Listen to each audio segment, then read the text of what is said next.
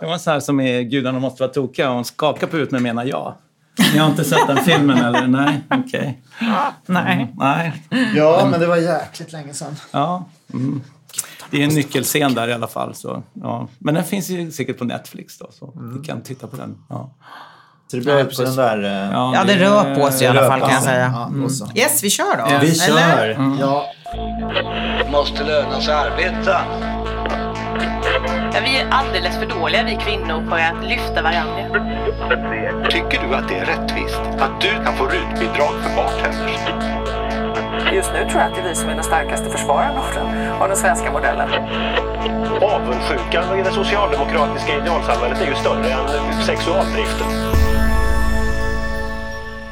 Välkomna till Arbetsvärldens podd fredag den 15 juni 2018. Arbetsvärlden är en fristående tidning som ges ut av TCO och vi skriver för dig som följer arbetsmarknaden. Vi finns bara på nätet och därför tycker jag man ska följa oss på Twitter och Facebook så kommer man över vårt material.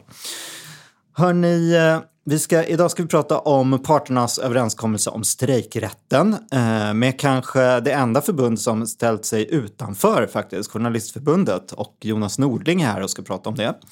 Eh, vi ska prata faktagranskning, fake news och eh, Sveriges nya stora faktagranskare faktiskt.se, lite om hur det går för dem.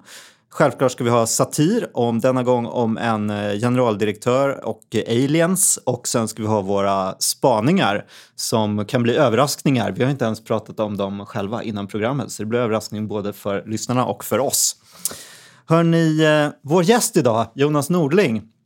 Du är ordförande för Journalistförbundet och eh, håller även fast lite i journalistyrket genom till exempel din podd, Journalistpodden. Mm, ja, men det är riktigt. Eh, Jag är ju ordförande på heltid, men eh, jag har då Journalistpodden som jag gör. Och det är som du säger, det är ett sätt att kunna hålla kvar i hantverket. Jag är ju också kolumnist i medievärlden för övrigt, så att jag fuskar även med, med skrivandet till viss del. Och det tror jag är viktigt när man är framförallt representant för ett yrkesförbund, att man också har en fot kvar i, i själva ja, hur man utför saker och ting. Så, att, eh, så jag får jobba hela tiden med intervjuteknik och liknande. Sen ska vi säga Journalistpodden är ju en extremt eh, nördig podd för den som är väldigt intresserad av mediebranschen. Eh, det är långa samtal med människor som, som kanske inte liksom, till, till vardags kommer till tals i de där frågorna. Så, eh, och så att det det har ju också varit ett försök att muta in en, liksom, en vit fläck på, på mediekartan. Lite, så att, Ja, men jag, jag har ju, eh, ja, jag avslöjade för dig, jag har börjat lyssna mer och mer. Jag har börjat, Ja, det är eh, kul att träffa en det. lyssnare i alla fall. Ja, nej, men vi har ju 100, det finns 168 avsnitt för den som har liksom Wow. tråkigt någon, Oj. någon helg. ja. Imponerande. Och som alltid i vår panel, Britta Lejon, ordförande för facket ST för statligt anställda. Du, eh, du var ju inte med i förra avsnittet. Vad har Nej. du gjort sen sist? Oj, ja herregud.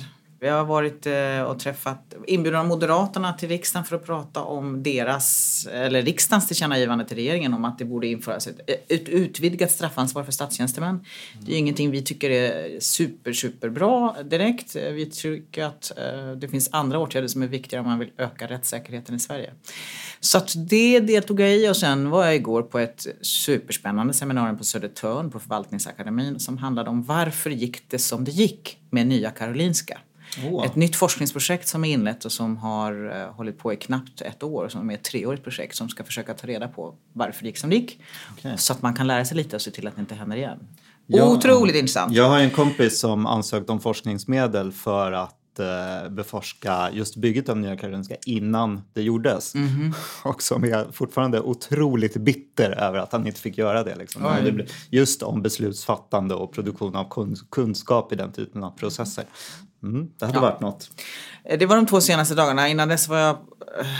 hjälp, jag kommer faktiskt inte ihåg vad jag gjorde i början på veckan Men vi ens. hade TSO-styrelsen Ja, det måndags, hade kommer vi, jag ja. ihåg Ja, i men vad fall. bra, Så tack, att- så att, eh, Där vet jag att du tittade in lite.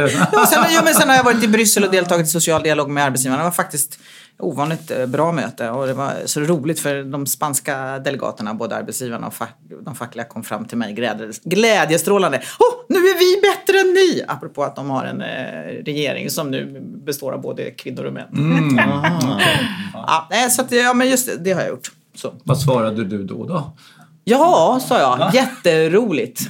Jag har naturligtvis noterat det. Så är det. Det finns anledning att följa den här spanska regeringen. Vi får se hur långlivad den blir. Ha, hörni ni, eh, strejkrätten. Det kom ju en överenskommelse från parterna att det endast ska bli tillåtet att strejka mot en arbetsgivare som redan har kollektivavtal om man gör det för att uppnå ett kollektivavtal. Eh, och om det här är syftet verkligen med strejken, det ska avgöras av Arbetsdomstolen då enligt vissa kriterier. Det var, är den korta beskrivningen. Eh, Jonas Nordling, du är väl den kanske enda i centralorganisationerna, vi vet inte riktigt hur alla Sacoförbund har ställt sig, eh, som inte står bakom den här överenskommelsen. Mm. Därför så Mm, eller det inte jag kul- personligen, men Journalistförbundet, Ja, då, som jag Journalistförbundet. då ja, representerar. precis. Ja, varför kom vi till den slutsatsen? Ja, det kunde ju vara spännande att höra. Jag vill göra en, en lång historia kort, så det här presenterades ju på TSO-styrelsen inte i måndags utan förra måndagen. Det var ett extra möte. Den här processen som sådan kom ju vi in väldigt sent i Journalistförbundet eh, och då var ju i princip ett, ett färdigdiskuterat förslag mellan vissa representanter för parterna hade ju kommit överens om ett förslag som man då ville förankra hos eh, de övriga förbunden inom respektive centralorganisation. Eller åtminstone en LO-TSO i det skedet. Så. Ehm, vi har ju samtidigt en väldigt pågående diskussion om hur vi skulle kunna förnya arbetsrätten och vi har också väldigt tydliga beslut på vår kongress senast. Dels naturligtvis kring eh, konflikträtten som sådan, men det har ju de flesta förbund fattat beslut om. Så. Eh, men också att vi har eh, väldigt tydliga krav på oss att vi ska försöka utveckla det fackliga arbetet och liksom försöka förnya arbetsrätten som helhet. Och eh, när vi började ställa då lite kontrollfrågor, inte minst hur ett sånt här då, förslag att reglera någonting som då möjligtvis skulle kunna vara till vissa delar praxis förut. Så, ehm, och koppla det samman till synen på de anlitande former som kanske inte får träff i, helt fullt ut på, på dagens liksom, system. Eh, Så kunde vi konstatera att den dimensionen hade inte funnits med överhuvudtaget i de här diskussionerna. Vad är det för anlitande former då? Ja, men alltså, man tar det det mest, det mest tydliga exemplet, det är väl synen på hur, hur kan man företräda uppdragstagare i en, i en konflikt. eh, Så. Det är ju ett, eh, så ska jag säga, fortfarande ett rätt oprövat område när det gäller konflikträtten. Eh, och eh, när vi har väldigt tydliga ambitioner att kanske få en diskussion om hur eh, den typen av problematik tydligare skulle täckas in utav de fackliga organisationernas problemvärldar. Så. Eh, och när man då upplever att man har ett färdigförhandlat förslag att ta ställning till där den dimensionen inte överhuvudtaget har lyfts då kändes det väldigt svårt för oss att överblicka alltså fullt ut effekterna där, bara på det området. Så. Eh, sen är det klart att det finns ju andra parametrar som vi också kunde då eh, konstatera att man inte färdigt hade diskuterat kanske till fullo vad effekterna blir när man då, alltså vi har ju bevisligen områden där man har toppat upp varandra i, i, i för kollektivavtalsförhandlingar där man har organiserat samma typer av arbete och liknande som om man då sanktionerar det här fullt ut, vad blir det för effekter och sånt? Det kunde vi säga det var också... Toppat upp varandra, vad innebär det? Ja, men det är väl inte så, det är ju ingen hemlighet att vissa eh, som, som TCO-förbund, när man har ett likalydande eh, alltså avtal som har reglerat samma arbete, liksom har lyckats när ett förbund har tecknat ett avtal så har ju ett annat förbund klivit in kanske lite senare och toppat upp det med ett annat innehåll som är lite bättre än det förra. Går så, det då? Alltså, eh, det är väl lite så här... eh, Praxis förr skrev väl att nej, det skulle inte ens varit möjligt då. Det här stadfäste ju att det skulle bli helt omöjligt. Så i alla fall min akuta tolkning då i det läget som vi var i. Eh, och även där kan man säga att det här måste vi nog prata lite om vad det innebär så fullt ut. Och i den, alltså, den, som vi var i beslutsprocessen och som det förväntades att vi skulle ta ställning till så kunde vi bara konstatera att det här kan inte vi backa upp därför att inte att vi egentligen är emot innehållet utan vi kan inte överblicka följderna fullt ut. Och då tycker jag att det är rimligt att man ska, inte, man ska inte fatta beslut på sådana grunder att man inte kan förutse konsekvenserna. Och det ska jag säga i ärlighetens namn, det betyder inte att vi därmed tyckte att själva utredningen som det här då förslaget eh, var tänkt att eh, neutralisera, alltså stridsåtgärdsutredningen i sig, den är vi ju starkt kritiska till att den existerar överhuvudtaget. Och vi kan inte riktigt förstå hur regeringen tänkte när man tillsatte den. Det har vi varit väldigt tydliga med och där har vi inte ändrat analysen överhuvudtaget. Sen kan jag väl också, som, som, om jag ska avsluta också, ändå säga att jag är inte riktigt säker dock på att det som åtminstone gemene man såg som drivkraften att tillsätta utredningen löses med det här förslaget. Men det här med frilansare och hur man ska organisera dem. Mm. Och, är det det, är, det lite, är det mer en eh, liksom, eh, framtida hypotetisk eh, idé blir inte som du hypotet- talar jag om? Eller är det, här, det- är det något som händer redan idag? Nej men så här, alltså, det, det, att det är hypotetiskt det väl så att, att en, en, en, en, en, viss andel av svensk arbetsmarknad redan idag består av atypiska anlitandeformer. råder det ingen tvekan om. Att vi har en framtid där kanske fler kommer befinna sig i ett liksom, tekniskt uppdragstagar eh, perspektiv. Det är ju ingen, alltså, Mm. där, det är ju bara konstaterat, så kommer det bli. Och då är det frågan, var är idédiskussionen om hur vi därmed flyttar över de traditionella strejkvapen och konfliktåtgärder så att vi hamnar rätt? Och skulle ett sånt här förslag vara kontraproduktivt?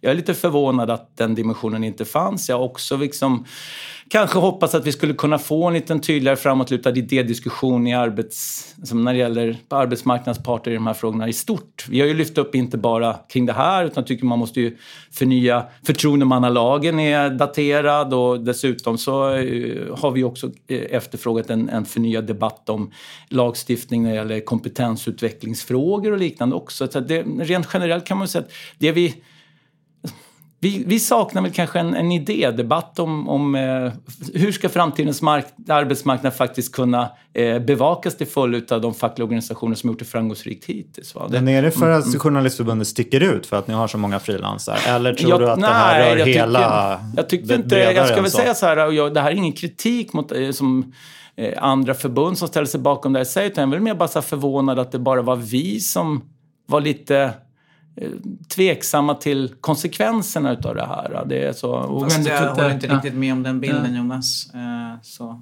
alltså, ni var de enda som avgav en röstförklaring så, som var så pass tydlig att ni inte ville ställa er bakom det. Men nog fanns det mycket funderingar kring, kring den här frågan. Jag, bara för att utveckla varför, varför eh, som Ni en ställde- representant för SD de, ställde andra, er som en representant för de andra eh, då, för majoriteten. Så ett, den här ut, statliga utredningen borde aldrig ha tillsatts. Detta borde ha lösts i Göteborgs hamn. Håller helt med om där. Vi har också varit otroligt kritiska till detta. Och just eftersom den faktiskt har funnits och nu finns det ett förslag som är väldigt, jag menar från den, relativt långtgående som inskränker strejkrätten oacceptabelt. Eh, så måste jag säga att jag är glad över att det har funnits fackliga företrädare och eh, Svenskt Näringsliv som tillsammans har satt sig ner och funderat på hur kan vi göra för att uh, Ta bort den går ju inte, den finns. Deras förslag ligger, vilket faktiskt fortfarande är ett bekymmer tycker jag. Vi kan återkomma till det. Men, men för att liksom minimera konsekvenserna av det faktum att det finns en statlig utredning som har, som har jobbat med de här frågorna. Jag är glad att man har satt igång ett sånt arbete. Och jag håller ju med Jonas och Journalistförbundet om att vi behöver diskutera långsiktigt eh, arbetsmarknadens funktionsduglighet och eh, i, inte bara på grund av att allt fler har atypiska anlitandeformer utan också på grund av en massa andra saker som teknikutveckling och globalisering. Men, men här var det lite bråttom. Eh, vi, vi har ett val. Vi har en utredning som har lagt sitt förslag här nu. Eh, den skulle remitteras för att försöka undanröja de negativa konsekvenserna för, för stridsmöjlighet, fack, de fackliga stridsmöjligheterna eh, så, så var det lite bråttom. Vi var inte heller, det var väldigt få tror jag som deltog i det där utredningsarbetet som Svenskt Näringsliv och eh, en del fackliga organisationer i LO och TCO eh, gjorde. Så att vi, från mitt förbund var vi inte heller eh, involverade i, i den processen utan vi fick också sent eh, reda på att det här var ett förslag. Eh, så att vi har inte heller kunnat överblicka och grotta ner oss i detaljerna och se vilka exakt detaljerade konsekvenser kan det här få. Men vår bedömning med den korta tid vi hade var att det här var en kodifiering av den praxis som redan råder. Alltså att det var förtydliganden av den, de spelregler som finns. Eh, men med det förbehållet att vi har inte haft tillräckligt egentligen med tid för att eh, på djupet analysera det här. Eh, men just mot bakgrund av att det fanns ett läge där vi måste se till att dels eh, sy in arbetsgivarna i att de inte skulle vara beredda att hoppa på andra förslag, mycket mer långtgående förslag från den här statliga utredningen.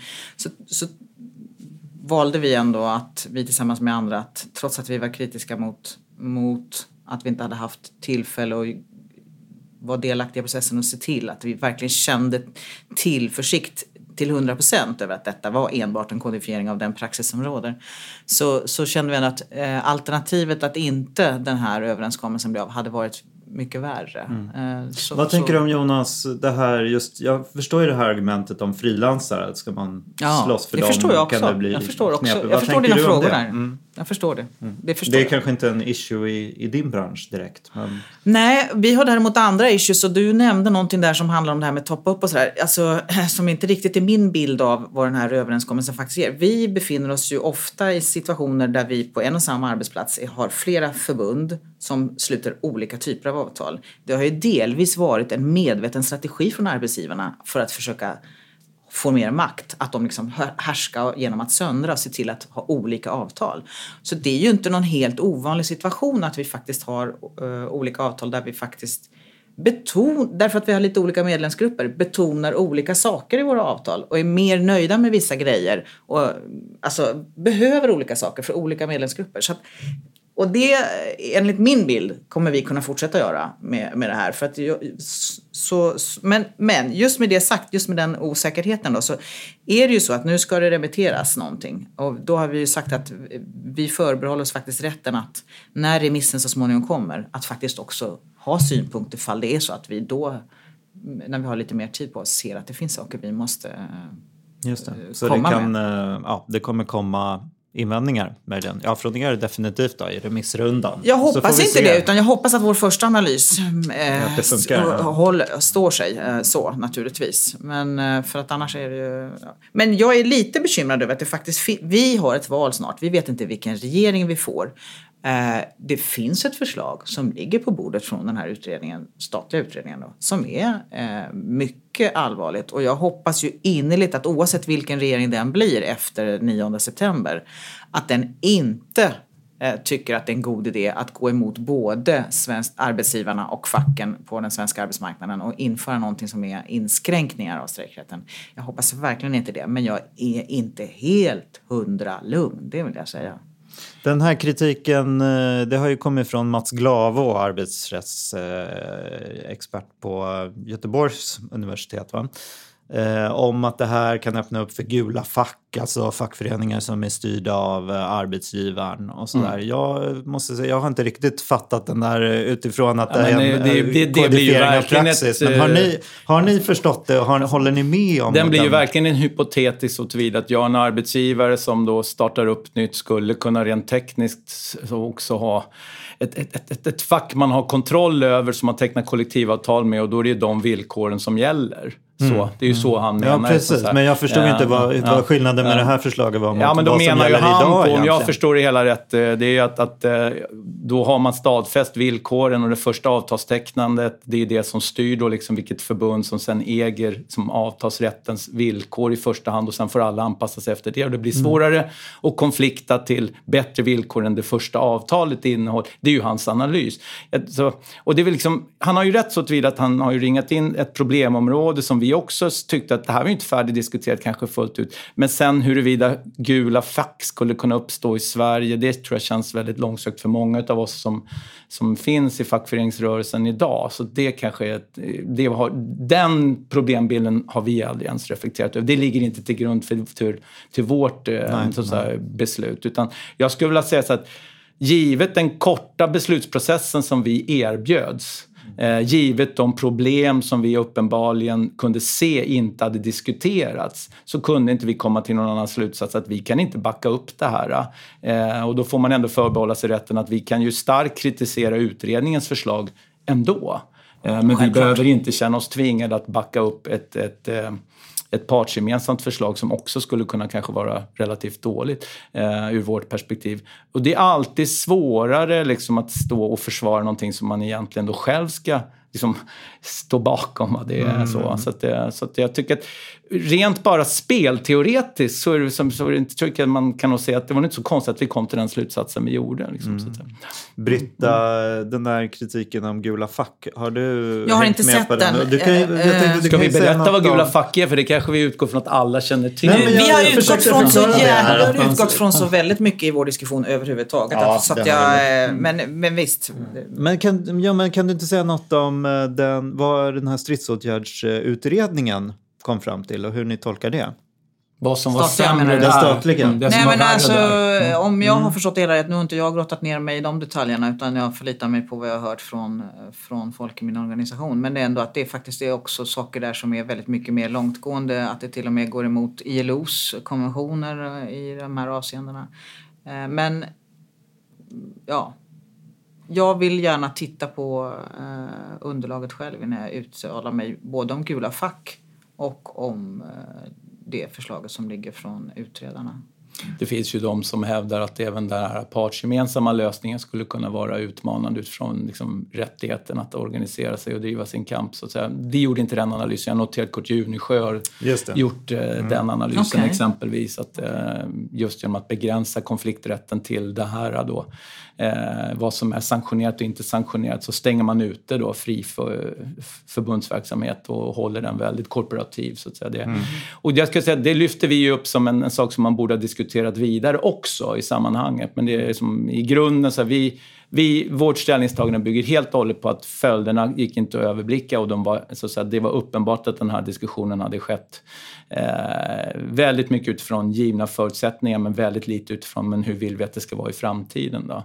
Och ska man pilla i saker som MBL så tror jag att man ska göra det på betydligt bättre grunder än det här faktiskt är. Det här är ju verkligen under bilan och då blir det ju sällan bra i slutändan. Liksom.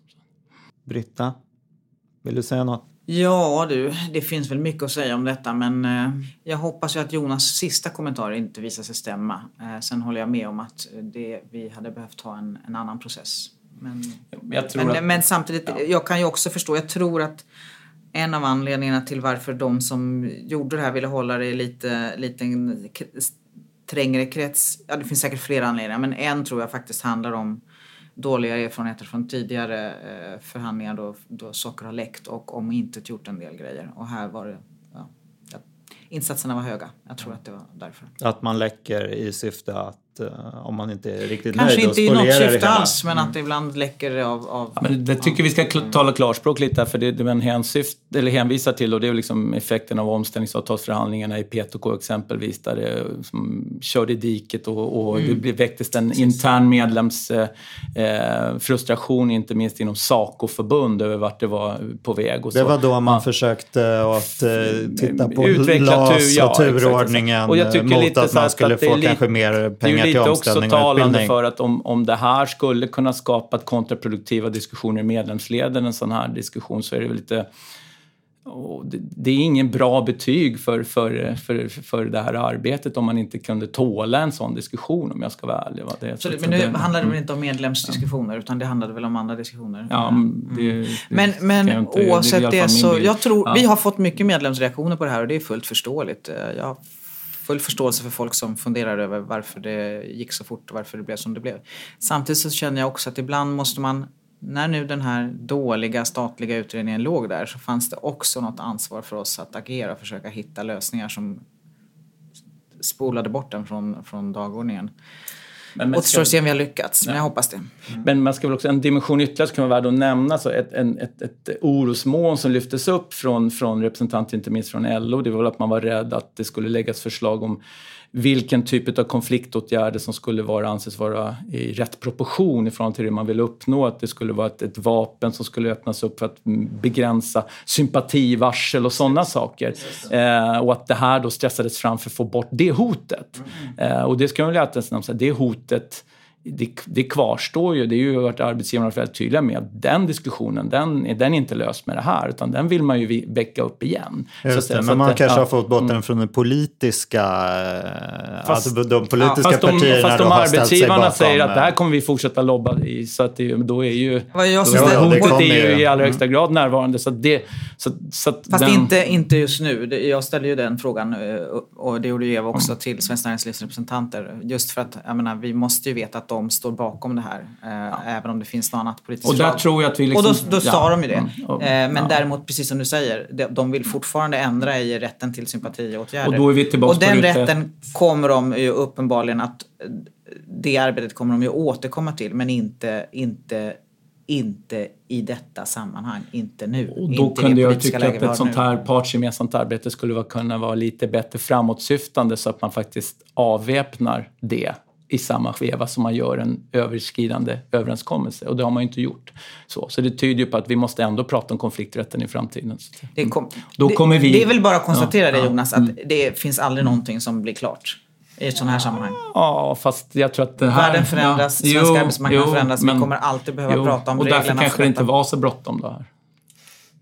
Ja, i det perspektivet. Men om man ser till det faktum att det låg en, och ligger fortfarande en statlig utredning som har mycket mer långtgående förslag så var det väl ändå lite bråttom. Ja.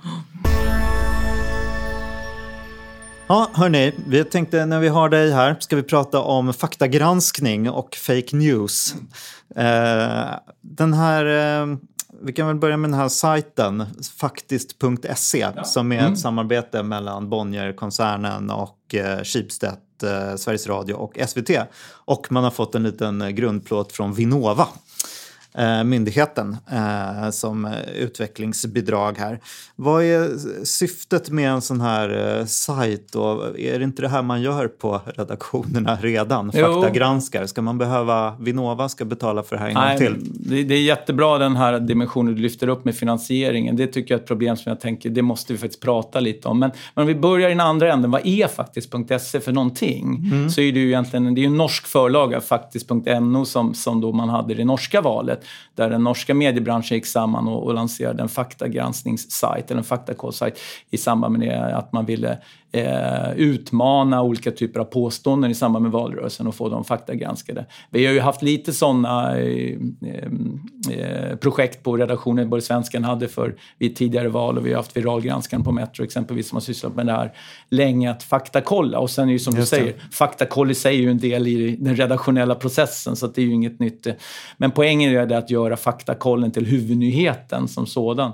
Eh, och i den norska valrörelsen så visade det sig att man åtminstone täckte in ett nytt fält. Och det blev ju en väldigt Alltså det som var intressant, eh, för den som är verkligen intresserad så kan man lyssna på då min Journalistpodden där jag intervjuade då chefredaktören för faktiskt.no om effekten av det här. Och det som väckte då kanske uppmärksamhet från vårt perspektiv det var väl att de norska politikerna och statsvetarna var väldigt upprörda över den här faktakollen för de tyckte det tog bort lite av musten och märgen utav en valrörelse där man ska kunna få liksom, slira lite på, på fakta för att det var en del i, i retoriken. Så att det blev lite, ja, ja. apropå så här, vad som är roligt att lyssna på. Det blir lite tråkigare om man måste säga rätt också. Liksom, Ah, ja, så ja. att, Här i alltså, Sverige har väl ja. debatten snarare varit att faktagranskaren har fel. Exakt, så att säga. Och det, men det säger ju en hel del också om de olika liksom, kontexterna de är satta i. Men jag tror att man tilltalades eh, från Sver- svenska mediehus om det här samarbetet kring att göra någonting liksom, som lyfter upp den redaktionella processen till något eget. Och det tyckte jag... Jag tyckte den norska modellen var Alltså, Alltså, den var lovvärd och jag är glad att vi testar den i Sverige. Sen är jag tycker att det är problematiskt att vi gör det med statliga pengar. Eh, nu är det väl lite oklart, man fick ju Vinnova pengar för olika typer av faktakollsprojekt eh, inom flera mediehus. Sen har ju en del hävdat att faktiskt.se bedrivs inte riktigt för Vinnova-pengarna utan det är andra delar för man har andra faktakollssatsningar eh, också. Men icke desto mindre så tycker jag ju att eh, så fort staten går in och på ett eller annat sätt eh, styr upp som den här typen av verksamhet så blir det problematiskt. Den, fria pressen bygger ju i grunden på att vi ska klara det här själva. Eh, och därmed ska vi inte ge oss in i pressstödsdiskussionen för det är en annan också. Ja, så, ja, men, ja. men, men i Men det här det- sammanhanget så... Och sen, så det finns ju en viss kritik i mediebranschen också. Några har ju också lyft upp att men ska vi verkligen gå samman som mediebransch och säga liksom, det här är fel och det här är rätt? Är det inte liksom att vi, den fria pressen bygger på att varje redaktion ska göra den bedömningen, att vi inte ska tala med en tunga? Eh, där är jag lite mer kluven så tillvida att jag tycker att det blir att Faktiskt.se borde ha fått bli en egen plattform där man tillförde ytterligare en redaktionell röst. Och inte bara att vi kör samma i alla så det blir någon sorts syndikerad faktakoll. För då blir det, tycker jag också, då får man ju inte mångfalden utan då ersätter man ju någonting annat istället. Men gör man det nu, man plockar, plockar man inte in det som den, de egna journalisterna har granskat i den egna tidningen ganska mycket? Det är lite olika. Så Ah, att, okej. eh, så. Men, men det är ju, i första hand så har man ju ingen egen plattform. Och det kan jag ju tycka kanske hade varit poängen, att man skapar en egen plattform och blir viral i sig. Så att, eh, för det är ju också så att ska man granska påståenden som har blivit virala så är det ju bra om de själva också lyckas Men man har ju sajten, faktiskt.se. Det är ju där allt men ligger. Det, men det är inte där folk går in, utan Nej. man konsumerar via dem. Så, och, och då, Sen kan man ju diskutera paketering och liknande, men, men, eh, som, Men men, som ja. i grunden, jag tycker det är jättebra att faktakoll som, eh, som eh, verktyg lyfts upp och eh, marknadsförs på det här sättet. Och jag tycker det är bra att vi får ytterligare en, en, en utmaning gentemot det politiska samtalet så att man faktiskt har eh, kvalitet i de uppgifter som man, som man eh, sprider i samband med en valrörelse. Är faktagranskning en egen genre? Liksom? Det är det man undrar. Är det något som ska lyftas ut och marknadsföras som en Ja, egen lite, grej? det är lite dit jag tycker att vi ska ta det. Att det blir en egen genre inom journalistiken. Att det här inte ersätter den traditionella journalistiken. Utan blir, och då kan man hantera den på lite olika sätt. Det kan vara så här i samband med ett val att man har någon liksom nästan mekanisk genomgång med, det är ju fem olika då, som betyg man kan få på fakta. För det är ju inte svart eller vitt utan det kan vara lite sant eller lite fel. Just det, Och så- man kan och bli grön, ljusgrön, gul, och man kan också konstatera att det är röd. fakta som inte går att överhuvudtaget Just det, då blir faktagranska. Oklart. Oklart. Det var oklart till exempel om Stefan Löfven var miljonär eller inte. Nej, precis. Det, beror, ja, det beror på hur man bedömer saker och ting. Så det är inte alla barn som miljonärer om man tittar frågan. på vad vi har i pensionskontot och sådana saker naturligtvis. Eh, men, men, eh, eh, men jag tycker alltså man bara ska lyfta upp. Jag älskar ju det här när faktakoll också blir roligt. Så. Och min favoritpodd är ju Tell me something I don't know som jag tycker är den, alltså, det är den bästa podcasten som faktiskt finns. Och där är det ju,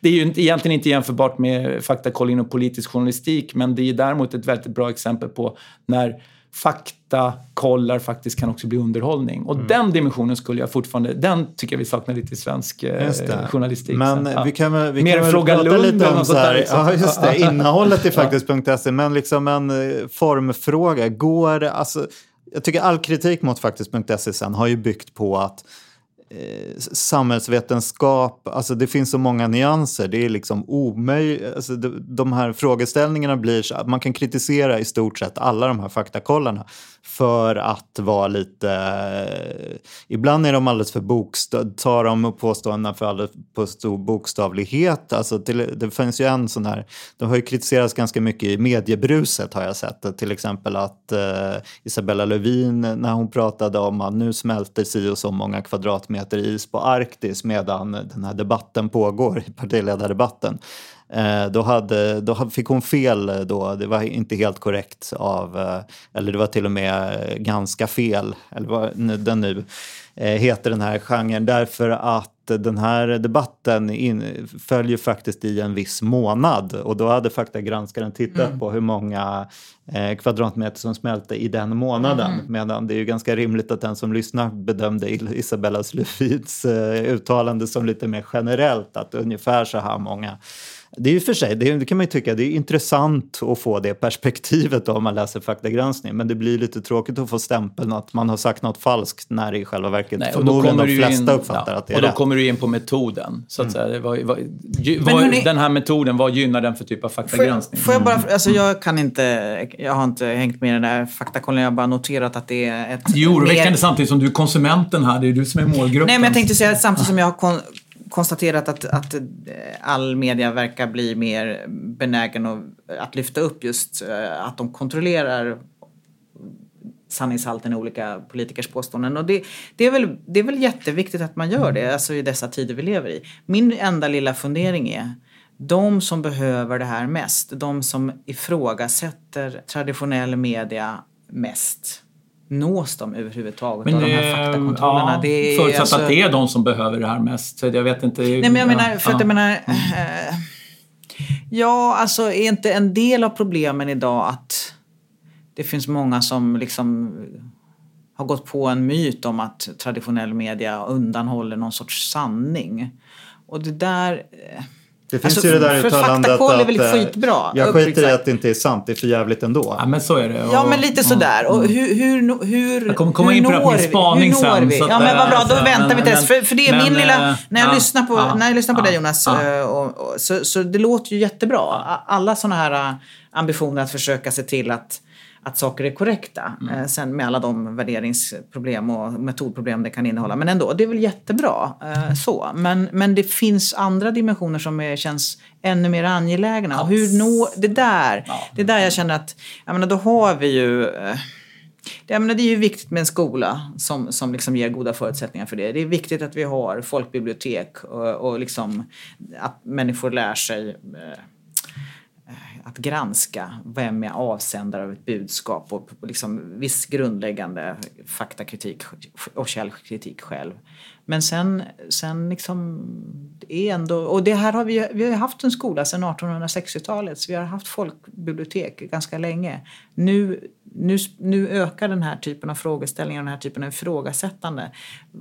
Eh, så någonstans känner jag att vi, det kanske inte räcker med faktakoller. Vi kanske måste på något sätt jag vet inte vad vi behöver, men det känns som vi behöver någonting mer än det vi har idag. Det är olika dimensioner, för det, Ja. finns, ju, Mm. det finns grupper som ifrågasätter mediers roll i samhället och de tycker alltid man ska syna. för att det finns, har alltid funnits eh, folk som tycker att man bevakar fel saker och ser man det över Precis. perioder så ligger alltid journalistiken och redaktionella besluten lite. Så att vi ska försöka ha örat mot marken och titta på vad folk vill prata om och så blir det en förskjutning åt det hållet och den kan vara olika lång. Men det är ju en annan sak att diskutera utifrån ett struktur att ja, medier undanhåller. Då har ju folk en bild av att journalistik är någonting skadligt. Och Precis. de människorna måste man, ja, men då måste man syna och bara säga så här, vad, vad är det du föreslår egentligen? Det är samma människor som också oftast tycker att demokrati har sina begränsningar. Där man tycker att men folk, liksom, vi, måste, vi måste ha ett system där man inte har en massa kompromisser. Och det är ju då man egentligen säger, men det är ju kompromisserna som är grunden Jonas, för demokratin. jag håller med dig om det. Det finns Mm. naturligtvis en antidemokratisk kärna där som för fram den här typen av, av eh, mediekritik. Under, under, under täckmantel av mediekritik så är det ju an, en antidemokratisk budskap skulle jag vilja säga. Men och den kärnan tror jag inte vi kommer åt för de har ju, de har ju en agenda eh, liksom att för, förändra samhället. Men, men det finns ju väldigt många som följer den kärnan och som tror att det faktiskt är så att det finns någon sorts För det, det finns ju Annan två genrer i faktagranskningen liksom, också alltså- ser man ju. Det är ju dels den politiska debatten, de här mainstream-uttalandena och sen så finns det ju, lyfter man ju upp såna här knasartiklar om att nu fick pensionärerna så här lite och invandrarna så här mycket och så granskar man det och kommer fram till att nej, så var det inte. Det, det är just den liksom granskningen, är det man kan ju dels ifrågasätta hur långt ska, ja, men det som du är inne på, hur långt ska man ta debatten åt det hållet liksom? Eh, hur stora är de här grupperna och fungerar det överhuvudtaget? Eller blir det snarare så att eh, man får en eh, känsla av att ja, här kommer mediens, eh, mediernas överste präst och dunkar någonting i huvudet på oss liksom. Precis, och det är lite så jag tänker utmaningen metodmässigt för eh, faktakoll-sajter som faktiskt.se. Det är ju att inte ta, för det är ju en upplysningsuppdrag ändå i en ny kontext eller en ny paketering. Så man får inte ta det åt samma håll som det man försöker motverka, nämligen liksom det ytliga, liksom, nästan på gränsen till fördumningen av ytlig fakta som man inte kan ifrågasätta. Och börjar man då paketera sina egna då, eh, bedömningar huruvida något är rätt och fel på ett sätt som också går att ifrågasätta kvaliteten på. Det var en utmaning som man såg i Norge exempelvis, därför där gjorde man ju då, och det gör man ju nu även i Sverige, väldigt korta rörliga bildinslag där man presenterar fakta som då huruvida den är korrekt eller inte. Just det, lite Och- kit-mässigt. Ja, och, och är då liksom eh, det här en komplex fråga som inte går att berätta på 30 sekunder i bildsats så, då kanske man ska undvika den. Därför att det är ju inte bra om man då istället gör folk ännu mer förvirrade. Så, så att det är det jag menar, att det är metod så att vi det, det, all faktagranskning funkar inte det här för. Men en del snabba fakta går det faktiskt väldigt bra att lyfta upp. Eh, sen ser vi ju som i USA har det ju blivit en grej att faktagranska alla Trumps påståenden just och det. det brukar ju vara så här listor om alla tusentals felaktigheter han påstår under en månad. Liksom så här. Och till vilken nytta kan man ju ibland undra. Liksom. Ja, men, Precis, men, men är inte problemet Ja, men att just den här metoden blir så himla... Alltså jag gick ju och tittade lite på vad faktiskt.se gör och då så att de har granskat till exempel då, Lena Hallengren har sagt att eh, något företag eh, gör, för ut, tar ut en vinst på 650 miljoner och då så granskar de det och säger nej, ja, det är sant att vinsten var 650 miljoner, men det var ju bara dryga 200 miljoner som gick direkt till aktieägarna. Det andra gick till eh, olika saker och där kommer man liksom inte längre. Det gick till eh, satsningar i Finland till exempel. Jaha, vad, är det bra eller dåligt? Eller liksom, det finns ju, man, man, man hittar upp en siffra, så här mycket gick till aktieutdelning. Men har man därmed egentligen eh, kommit närmare vad det egentligen handlar om kan man ju kan man undra. Men man ger ju, man ger ju rött eller grönt ljus på den basisen. Liksom. Ja, det är många sådana där eh, eh, Frågor som, så fort man kommer ner, ja, den här famösa historien mellan LO och Moderaterna liksom, Ja, om, om eh, den, de här inträdesjobben till 70 procent av lönen egentligen innebär en lönesänkning för folk som redan har jobb. Den gav man ju också rött ljus och det var helt fel. Fast man skriver samtidigt i det här svaret då att ja, det kan eh, visserligen sätta press på liknande typ av jobb. Så det är ju en, ja, det är hela tiden det där. På ett sätt är det spännande att få, få eh, fördjupning i frågan.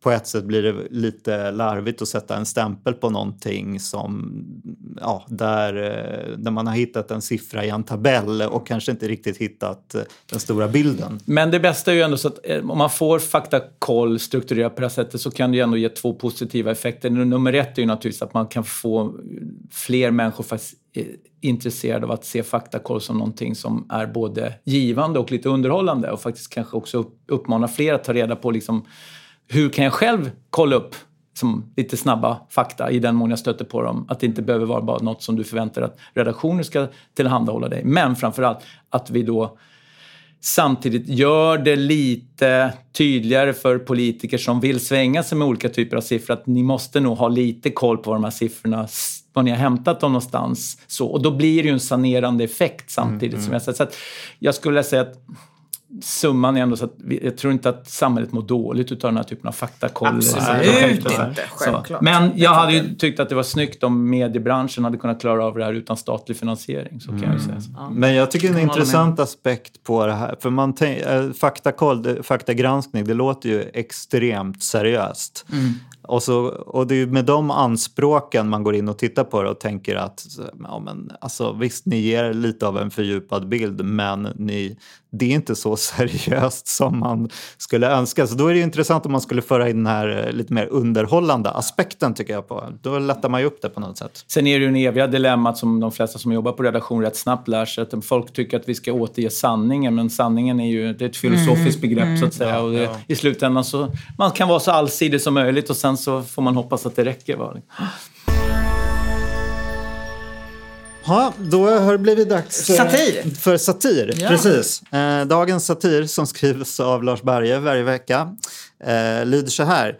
Eh, aliens förde bort generaldirektör. Försäkringskassans tidigare generaldirektör Ann-Marie Begler fick aldrig sparken. En jobbig värld eh, kan nu avslöja att hon i själva verket blev kidnappad av utomjordingar. Eh, John Sankey, då, valgeneral, har, eh, avger ett vittnesmål.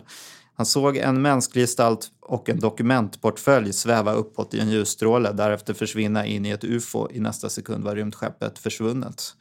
Nu eh, kan Socialdepartementets presstjänst eh, rapportera att Ann-Marie Begler har återvänt till jorden igår eftermiddag efter att ha varit kidnappad drygt sex veckor. Efter en undersökning på Nya Karolinska så eh, verkar hon må bra.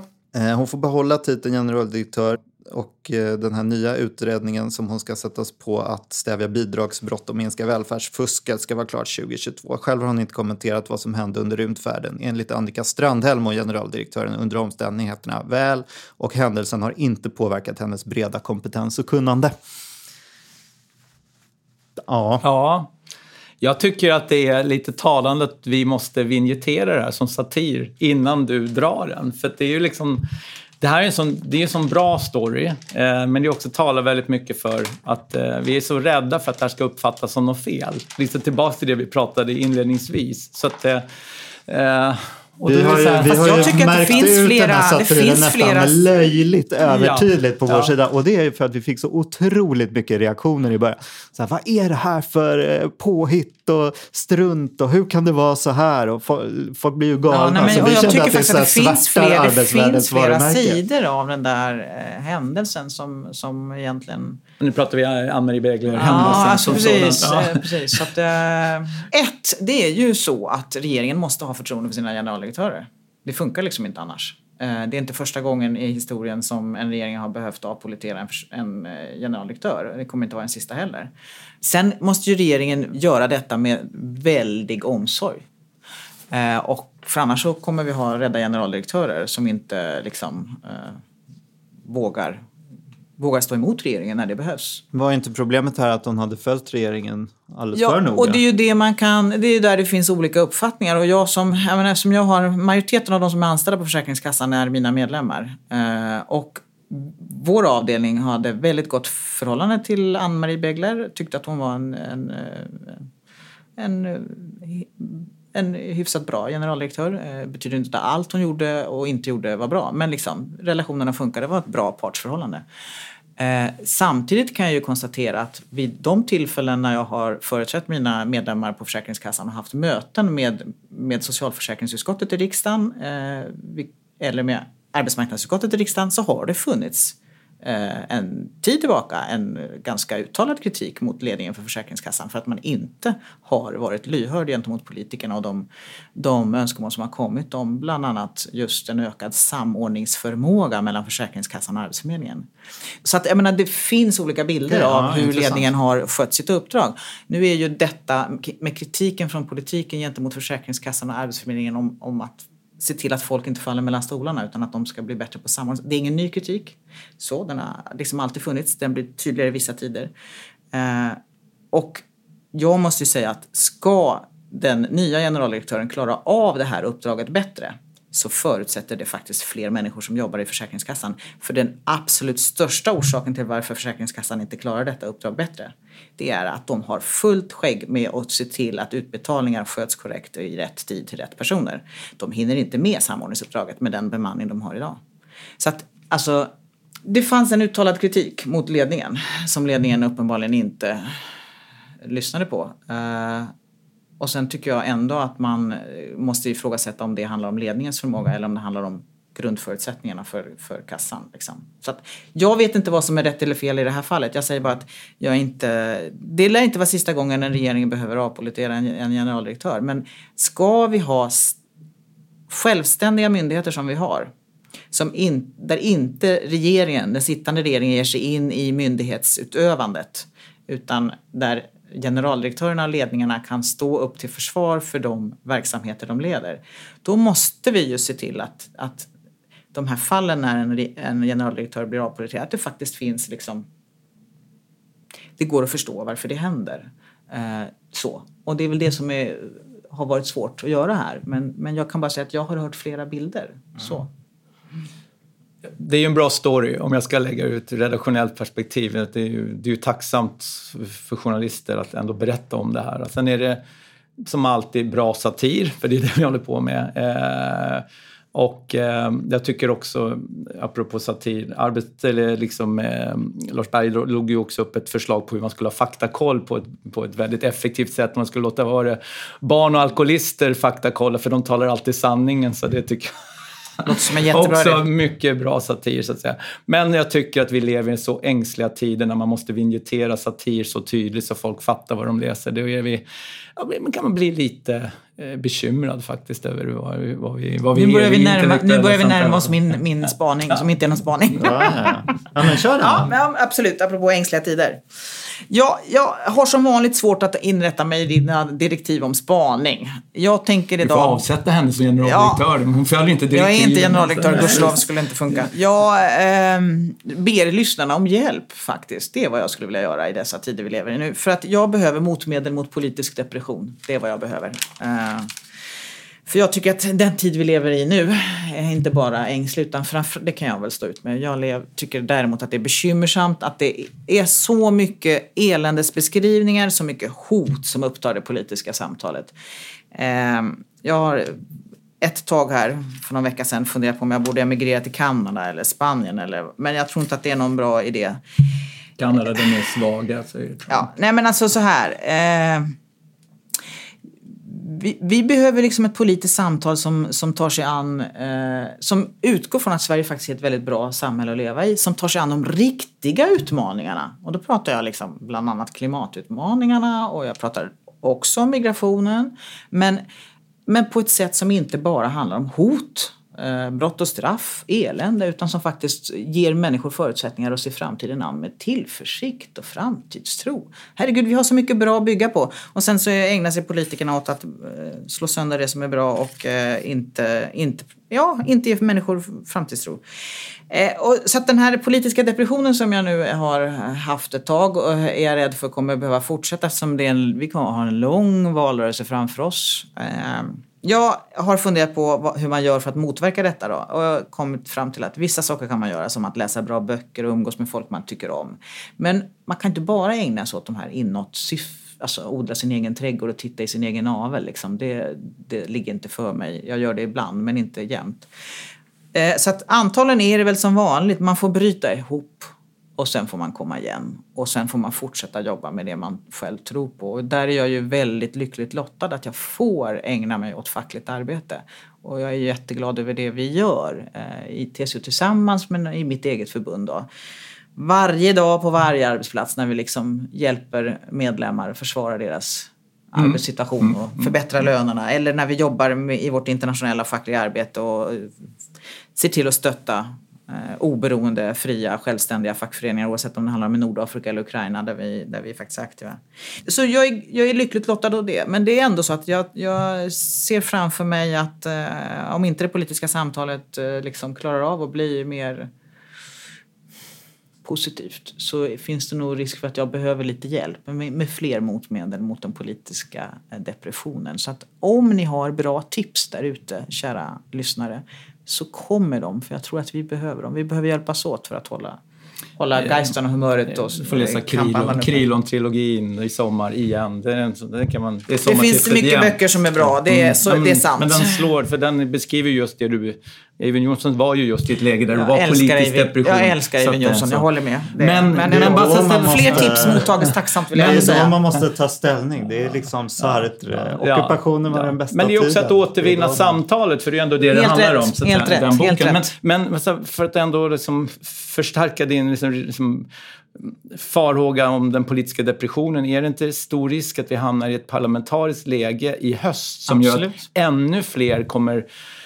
vilja diskutera om demokrati verkligen tjänar sitt syfte därför att vi kommer kanske få en riksdag som blir ännu svårare att baxa igenom beslut och liknande. Så det, och det kan ju göra mig lite bekymrad. Vi ser redan nu en hel del liksom, eh, ja, en hel del faktiskt facklitteratur på temat liksom, vad gör vi efter demokratin och sådana saker som gör mig lite så här, jaha, nu har vi, det är det stadiet vi är nu. Nu ska vi prata Precis. om liksom, alltså, eh, den upplysta despoten ska tillbaks igen. Liksom, det är alldeles för mycket 30-tal ja, för att det här ska kännas riktigt bra. 1600-tal känner jag ibland. Ja, liksom. ja, ja. Mm. Så, ja, Nej, men jag håller helt med dig. Mm, mm. Ja. Ja. Mm. Jag har en annan mer så här, kanske mer jordnära spaning. Ja, så, men så, den var väl jordnära? Ja, men, men, jo, men den, men den var också evig på något sätt kändes det som. För det är ju de ja. stora ämnena, det demokratiska samtalet Absolut, som på något känns sätt... lite akut just nu bara. Ja, tyvärr är det. Vad har du för spaning? Nej, men så här, jag är ju egentligen så här, jag är ju gammal bostadsreporter så jag hade egentligen tänkt så här att äntligen så snackar vi bostadspolitik på ett sätt som jag inte har upplevt på flera år.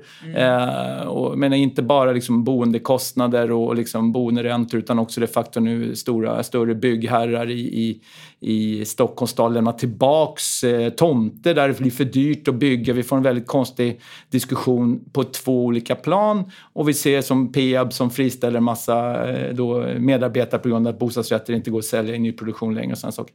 Sen slår de mig så här, men vänta nu, det är bara för att jag bryr mig om sådana frågor som, som jag uppfattar det här som att den är ständigt närvarande, eller den har blivit närvarande. Så, så jag tänker att det var en dålig spaning, för det är ingen som bryr sig om bostadspolitik ändå. Fortfarande. Jo, så, jo. jo men, här i men jag podden hoppades, gör det. Jo, jo, men jag ja, hoppades ja. kanske lite för mycket. Tänkte jag, så jag, jag, jag bränner den spaningen och säger bara att det borde... Jag, bo, jag hade velat säga det, men jag tror inte att det är sant. Utan det handlar nog mer om hur jag konsumerar, eh, vilken journalistik jag konsumerar. Okej, du tar chansen att göra två spaningar helt så, enkelt. Så, ja, genom att såga den ena och ta upp den andra istället. Så kan jag inte gå tillbaka till det här huvudtemat. Liksom, eh, om, om eh, informationsspridning och, och, och, att vi rör oss in i en valrörelse och, och, vad vi liksom kan bidra med på ett annat sätt. Och I början av veckan så rasslade det till i min Twitterbox väldigt mycket så här, eh, på ett sätt som förvånade mig, dels förvånade det att det rasslar till i Twitterboxen för Twitter känns lite så här som har blivit ett väldigt mycket envägskommunikation. Folk, man lägger ut saker, man får ingen dialog någonstans längre. Så, men, men helt plötsligt så spreds ett, eh, en, en tweet som, som, eh, som jag då hade lagt upp i, som, i jättestora massor. Så. Eh, och eh, det visade sig att en, den, det var en tweet som hade då spridits av en eh, sympatisör för Sverigedemokraterna som hade lagt ut en massa olika, eh, och det här var en pseudonym som jag uppfattar också, jag vet egentligen inte vem den här personen var, men det är uppenbart att sympatierna fanns hos Sverigedemokraterna. Och eh, de flesta tweetsen handlade om hur framgångsrikt de hade varit i olika skolval eh, i, runt om i Sverige. Så. Eh, men anledningen till att man flyttade upp, liksom också retweetade min gamla då tweet, det var att det var en ögonblicksbild av skolresultatet på ett gymnasium på Södermalm. Där eh, Fi hade fått eh, nästan egen majoritet och eh, Miljöpartiet hade fått typ 35 procent av rösterna så att de totalt sett hade 85 procent av rösterna på det här gymnasiet. Och så skulle det kontrastera då mot att, ja, men på Södermalm så att säga. Problemet var ju bara att den här tweeten var ju fyra år gammal. Den la jag upp i samband med skolvalen 2014. Därför jag tyckte det var en så här, ja titta här, vad konstigt liksom sådär att det är så slår det här. Eh, och var ju väldigt talande för FIs närvaro den våren, för det var skolval på våren den gången. Så. Eh, och eh, eh då försökte jag börja med så att för den spreds ju en masten här att det här är ju en fyra år gammal bild, det här är ju liksom, ska vi inte hålla på, det blir ju liksom bara... Och bara konstatera att då kom det här, men det spelar ingen roll, det är för jävligt i alla fall. Det var liksom så här, det är ju ingen idé att svara på det här överhuvudtaget. Det är bara, så här, det är bara, det är bara att tugga i sig. Den här kommer nu användas, bilden är korrekt. Men den är helt taget ur sin kontext därför den är gammal och säger ingenting. Ingen av de där eleverna går ens kvar på den skolan längre. Eh, och jag tvivlar på att Fi skulle få 50% av rösterna i någon gymnasieskola nu i dagsläget. Så mm. Det tippar jag i alla fall. Men sen började jag då liksom fortsätta scrolla i mina sociala medier och såg en annan då, eh, dimension på det hela, om man ska vara lite balanserad. Det var att en, en, en eh, debattartikel i Dagens Samhälle som brukar spridas med jämna mellanrum återigen började rulla runt bland då de som fanns i mitt Facebookflöde. Där ett eh, socialdemokratiskt kommunalråd i Nynäshamn har skrivit en debattartikel om eh, hur eh, social, Sverigedemokraternas budget egentligen slår mot välfärden. Så, ja, mm. Den är från 2015. Den delas friskt också nu. Eh, och här tror jag vi liksom, det är min spaning egentligen att nu är det oavsett vad man har sin eh, politiska övertygelse så tror jag att vi måste skärpa till oss. Vi kan inte hålla på att sprida gamla saker bara för att de tjänar våra liksom, i världsbilder utan vi måste, också, vi måste åtminstone få hyfs på samtalet och sätta saker i en kontext. Om du vill åberopa en bild som är fyra år gammal eller en debatttext som är tre år gammal då måste du åtminstone förklara att ja, den här är gammal men den håller därför att. Men jag kan ju se folk dela på rubrikerna fortfarande och sånt. Och det är människor som är upplysta. Liksom, så, att, så. Och det här är liksom, jag tror att i spaningen i sig, det är ju en favorit i repris, det här pågår ju hela tiden. Men, men det blev så uppenbart att nu sysslar alla med det här. Det är desinformation på, på bred basis och den är förankrad i folkmyllan. Och det här måste vi komma åt och det kan vi bara göra genom, som du säger, hjälpas. Alltså, man får skärpa till sig. Men hur allvarlig är den här desinformationen? Det är ju desinformation light. Alltså det finns ju ändå någon, inte... någon sorts ja. värde i den här bilden från eh, Södergymnasiet. Det ja, fast, är ju en annan värld. Fast då. samtidigt så är det så att när den lyftes upp då utav den här då ursprungsretweeten från den här sverigedemokratsympatisören så beskrevs den som samtidigt på. Så, ah, ja. mm. så presenterades den, eh, då, som kontrasterar mot då, skolvalet i någon, en, en, del av Sverige och så jämfört med Södermalms. Eh, då, liksom, så. Och då blir det, nej men det är ju inte samtidigt. Det här är historia. Liksom, så det är så. Eh, och den här då, debattartikeln i, i, Dagens Samhälle, den sprids nu också av då, folk som vill visa nu inför valet att så här slår Sverigedemokraternas budget. Så, men i en gammal text som också har diskuterats i flera vever hur den är framräknad och sådana saker som är värt att nämna liksom, i sammanhanget innan man delar den i så fall. Liksom. Så att, eh, och jag tror på något sätt att eh, det här är min spaning är att jag tror att vi kommer, kanske risken att vi kommer se fler sådana här eh, delat från våra nära och kära. Eh, och då är ju liksom i, vad gör vi här då? För att jag menar, delar man en gammal text så borde man kanske... Varför sitter du och kastar gamla grejer på mig? Liksom så det, så det, det är lite det vi kan erbjuda varandra tror jag. Lite, lite om kvalitetssäkring. Jag ja. Bra. Mm. Mm. Eh, min spaning eh, handlade om att jag läste en eh, krönika i senaste Fokus. Jag hoppas det inte var ett gammalt nummer, jag fick, jag fick det utdelat till mig på Ja, Järvaveckan. det, det nya numret kom ju idag, så det har vi inte hunnit läsa ännu. Liksom. Nej, det var förra veckans. Ja, mm, mm. Det var en krönika av David Eberhardt. Han är ju överläkare, tror jag det är, i psykiatri på Danderyds sjukhus. Jag tror att han har bytt arbetsplats nu, men, men okej, strunt samma. I alla fall läkare. Mm, ja.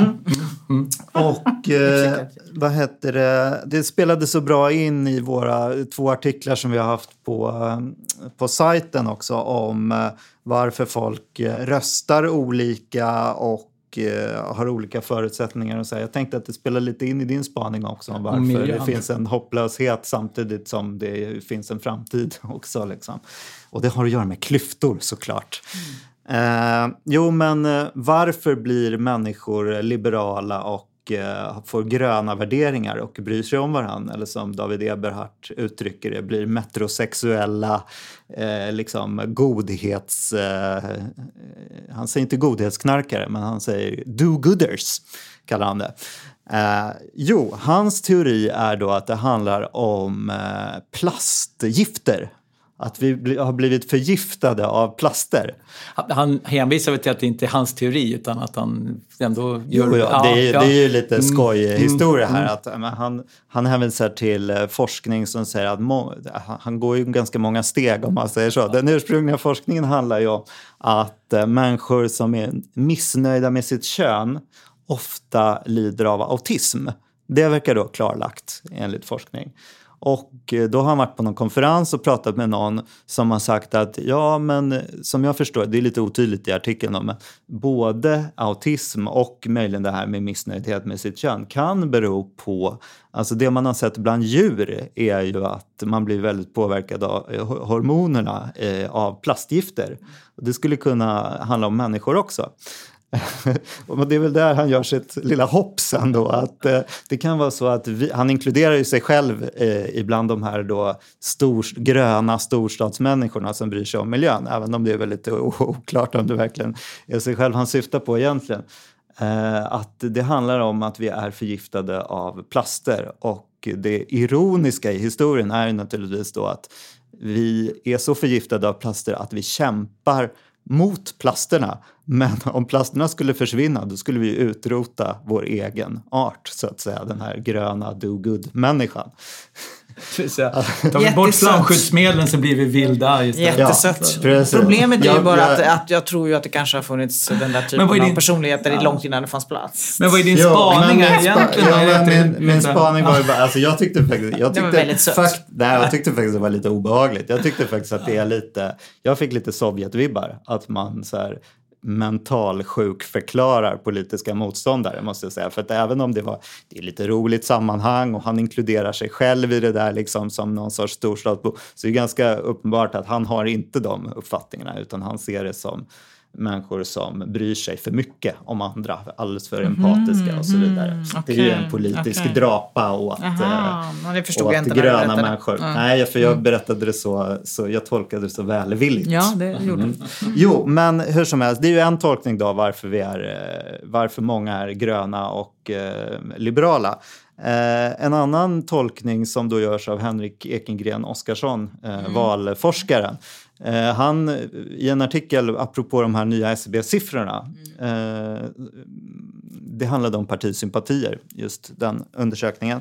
Då handlar det om att det är såna otroliga skillnader på hur välutbildade människor är eh, och hur de röstar. Alltså att, och den klyftan verkar öka. Att eh, högutbildade röstar i mycket större utsträckning på gröna liberala partier. Alltså eh, C, L, V och MP eh, ökar ju kraftigt med högre utbildning. Medan S, SD och KD går ju ner. De har ju sina eh, starka fästen bland lågutbildade. Och ja, S är väl lite kluvna då mellan att vara mer gröna och inte så gröna men just den senaste tiden har man ju inte varit så liberala. Liksom. Eh, det tyckte jag var intressant. Moderaterna ligger ganska jämnt på den här skalan. De är ju ganska jämna i alla grupper. Så det är ju en, det är en annan tolkning. Det kan vara plastgifter eller så kan det vara utbildning. eller så kan det vara, alltså de här, man får ju väl i ärlighetens namn säga att det handlar inte bara om utbildning utan de här klyftorna sträcker sig över kön och över om vi bor i stad och land. Alltså det finns ju mycket som spelar in. Så att, men om man ska överbrygga effekterna om vi jobbar för att liksom, eh, få bort miljögifterna så måste vi ha ännu hårdare utbildningsinsatser för att balansera det. Är det det som Just är grejen? det, liksom? precis. Så vi skulle Ja. kunna få bort miljögifterna Ja, men om, vi, vi om vi utbildar ja, oss. ja, om vi vill ha ett progressivt vi samhälle, ja. Just det, just Hörni, eh, vi ska, jag tänkte puffa lite för, om det är någon som hinner till det här stadiet i podden, så tänkte jag puffa för vårt eh, Almedalen-seminarium faktiskt. Arbetsvärlden kommer att ha ett seminarium med eh, ordförandena i centralorganisationer gud, och från. Svenskt Näringsliv. Där vi ska prata lite om valrörelsen, men eh, kanske lite framåtblickande också. Jätteroligt. Det är När på är den då? onsdag 4 juli klockan ett. Då ska man ta sig dit Perfekt. om man, för de som är i Almedalen vid den tiden. Sen så ska jag bara skicka ett tack till Anders Ljung som klipper podden numera. Och eh, så ska jag säga att man kan ju lyssna live på oss som man kanske har gjort idag. Eller så kan man lyssna på oss som podd där poddar finns. Och man får jättegärna höra av sig och eh, berätta vad vi ska prata om på Facebook och Twitter. Och så ska man prenumerera förstås så man inte missar några avsnitt i sin poddapp. Och så ska man gärna ge oss betyg på iTunes också. Tack till er som har lyssnat. Tack till er som har varit här. Och Tack tack själv. för idag. Tack själv.